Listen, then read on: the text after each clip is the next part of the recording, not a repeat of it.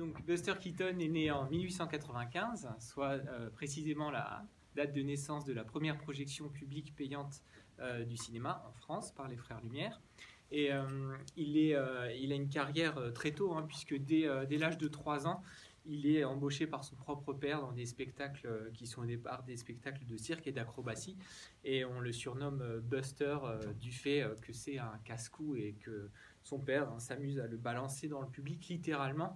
Et c'est quelqu'un qui, dès, son plus jeune âge, connaît voilà, toute, l'agilité et l'acrobatie dont il va faire usage dans sa carrière future. Il s'initie très vite au cinéma, il tourne un très grand nombre de courts-métrages et il s'invente un personnage exactement comme le fera Chaplin plus tard, hein, avec euh, son, euh, son, canotier. Euh, d'ailleurs, la scène où il essaie un grand nombre de chapeaux, c'est une scène où il retrouve par moment le personnage qu'il a, joué jusqu'à présent. donc avec ce petit chapeau qui est mis un petit peu de travers et il est surnommé l'homme qui ne rit jamais parce qu'effectivement dans aucun de ses films on ne le voit jamais sourire, ce qui est un de ses traits distinctifs. Il est toujours complètement impassible. Euh, sa carrière est assez difficile, il, euh, fait euh, un certain nombre de longs métrages, mais les films n'ont pas beaucoup de succès en réalité. Et en 1928, il sort d'un de ses grands chefs-d'œuvre, il a tourné Le Mécano de la Générale, qui est un film qui se passe cette fois sur des trains, des trains qui se poursuivent lors de la guerre de sécession, qui a eu un budget vraiment important et qui n'a pas du tout eu le succès escompté, donc c'est vraiment un gouffre financier. Et euh, on est en 1928, un an après euh, l'avènement du cinéma parlant. Le cinéma parlant vient d'arriver.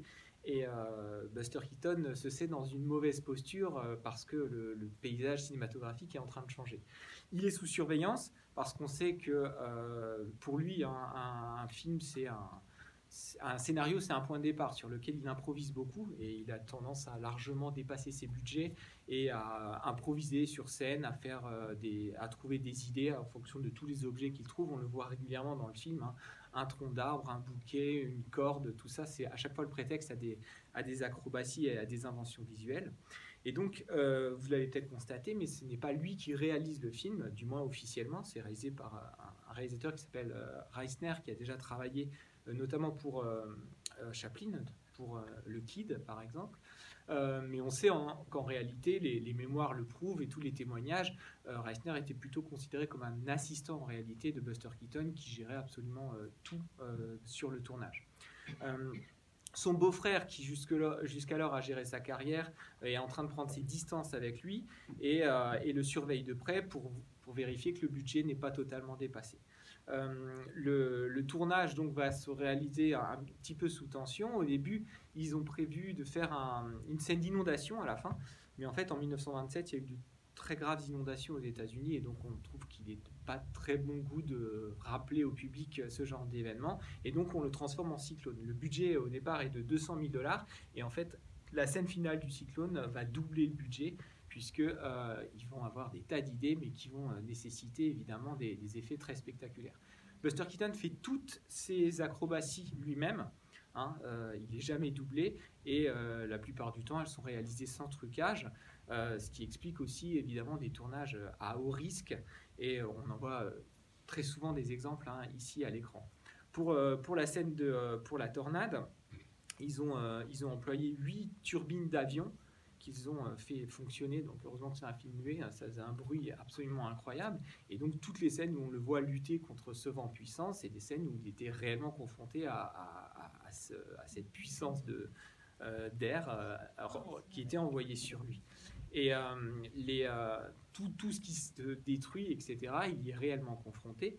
Et la fameuse scène, hein, donc les, maisons sont, sont, soulevées par de grues, par exemple, quand il est suspendu à un arbre, il l'est réellement.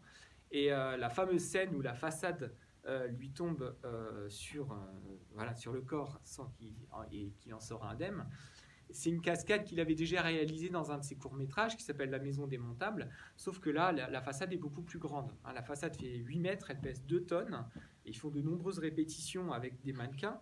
Il a à peu près 10 cm de, de marge de manœuvre de chaque côté d'épaule. Et, et les, tous les techniciens sont extrêmement inquiets. On sait qu'il y a un très grand nombre de techniciens qui décident de quitter le plateau au moment du tournage parce qu'ils ont vraiment peur d'assister à la mort du, de l'acteur. Et, euh, ils ne sont, pas, ils sont pas très confiants parce que euh, Buster Keaton va très mal à ce moment-là. Et il sait, ils, savent, une grande partie de son équipe, de ses fidèles, savent qu'il est un peu prêt à tout pour voilà, faire la cascade la plus incroyable. Et, et pour eux, c'est vraiment extrêmement risqué et il a des chances d'y passer. Donc, c'est réalisé en une prise et ce que vous voyez, donc, il n'est pas il n'y a pas d'effets spéciaux, c'est vraiment ça. Et en plus, justement, là aussi, il, arrive à rester totalement impassible, comme s'il ne se passait rien, et, et à passer à la, cascade suivante. Donc tout le tournage se déroule de cette manière. La jeune euh, Kitty, hein, qui est jouée par Marion Byron, a 16 ans. Euh, elle est extrêmement jeune et elle ne sait pas nager. Donc durant les scènes euh, où elle tombe dans l'eau, elle est doublée par Louise Keaton, qui est la, sœur de Buster Keaton, puisque toute la famille hein, est experte en la matière et c'est elle qui va plonger dans les eaux euh, glaciales de la Sacramento River qui sont très très froides à l'époque et euh, il semblerait que la seule manière de se réchauffer était euh, de boire un bon coup avant de sauter à l'eau. voilà. Et le, donc le film, le, film sort dans une relative indifférence. C'est une fois de plus vraiment un, un bid commercial. Et euh, Buster Keaton va encore réaliser euh, un film en 1928 qui s'appelle Le Caméraman, qui est aussi absolument extraordinaire. Euh, et après ça, il, est, il est lâché par les gens qui le, qui le soutenaient habituellement et il décide de signer pour la MGM, qui est un grand studio. Jusqu'à présent, il était en totale indépendance financière. Et ses deux amis, Harold Lloyd et Charlie Chaplin, lui déconseillent vivement de le faire il le fait quand même et il confesse que ce sera la plus grande erreur de sa carrière puisqu'il va perdre toute indépendance artistique. Et en plus, le studio va lui piquer tous les, collaborateurs qu'il avait pour les envoyer sur d'autres films.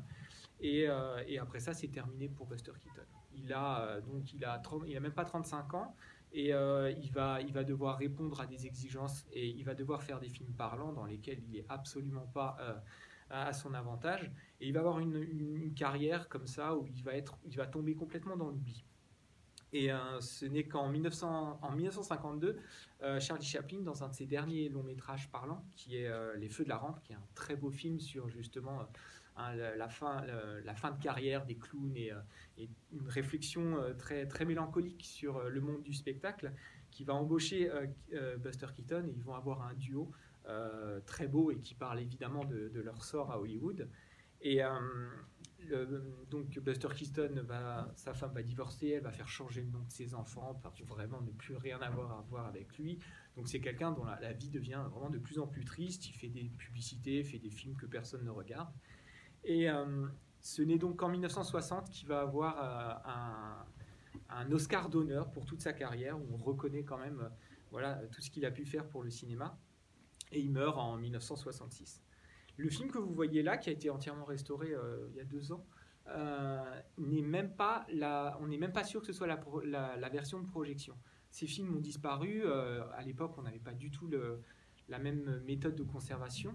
Hein, et il y a un très grand nombre de films muets qu'on n'a jamais retrouvés parce que les négatifs n'ont pas été archivés de manière correcte.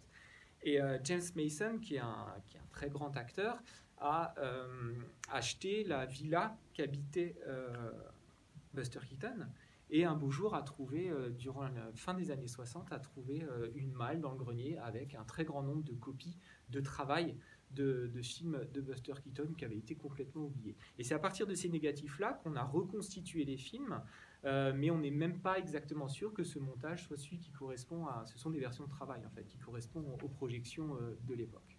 Donc ça en dit long sur le, voilà, le travail de restauration qui a dû être fait et sur euh, ben, l'oubli dont a été victime ce, grand poète en fait euh, du cinéma. Euh, donc rapidement deux trois, deux, trois pistes sur le film. ce qu'on voit clairement, hein, Buster Keaton, c'est l'artiste du mouvement, c'est l'acrobate. Et le film joue sur deux tendances. C'est quelqu'un qui est sous pression. Il ne faut pas oublier qu'on est en, un an avant la crise de 29 et qu'on parle aussi d'une société qui est sous pression. Hein. On voit un enfant qui essaye d'être à la hauteur du père. le, thème du père est assez important pour Buster Keaton, puisque il est lui-même hein, celui qui a été de manière assez brutale introduit euh, au monde du spectacle par son père, qui d'ailleurs euh, disait dans les spectacles que son fils avait été un jour porté par une tornade d'un bout à l'autre de la rue. Donc ce film-là évoque un petit peu cette idée-là. Et euh, c'est le, père joue, il y a un petit rôle c'est celui qui joue le barbier dans, le film. Euh, et, donc ce rapport au père, c'est euh, cette première pression, ce premier cadre extrêmement contraignant. Et Buster enfin son, personnage n'est pas à la hauteur du père.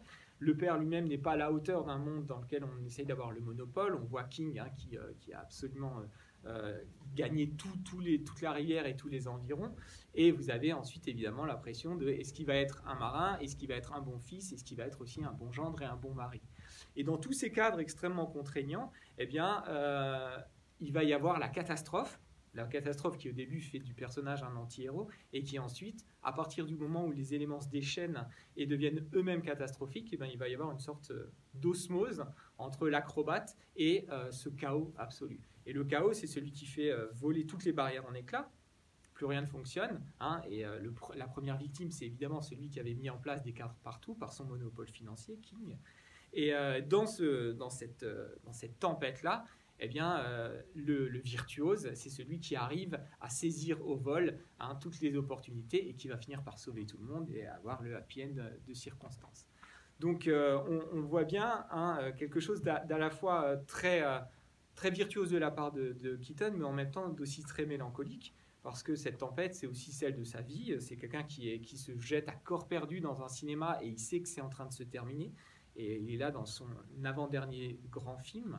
Et, euh, c'est ce, mélange entre la catastrophe euh, poétique, visuelle, comique et la catastrophe de sa carrière qui fait euh, tout le charme de ce film. Merci de votre attention.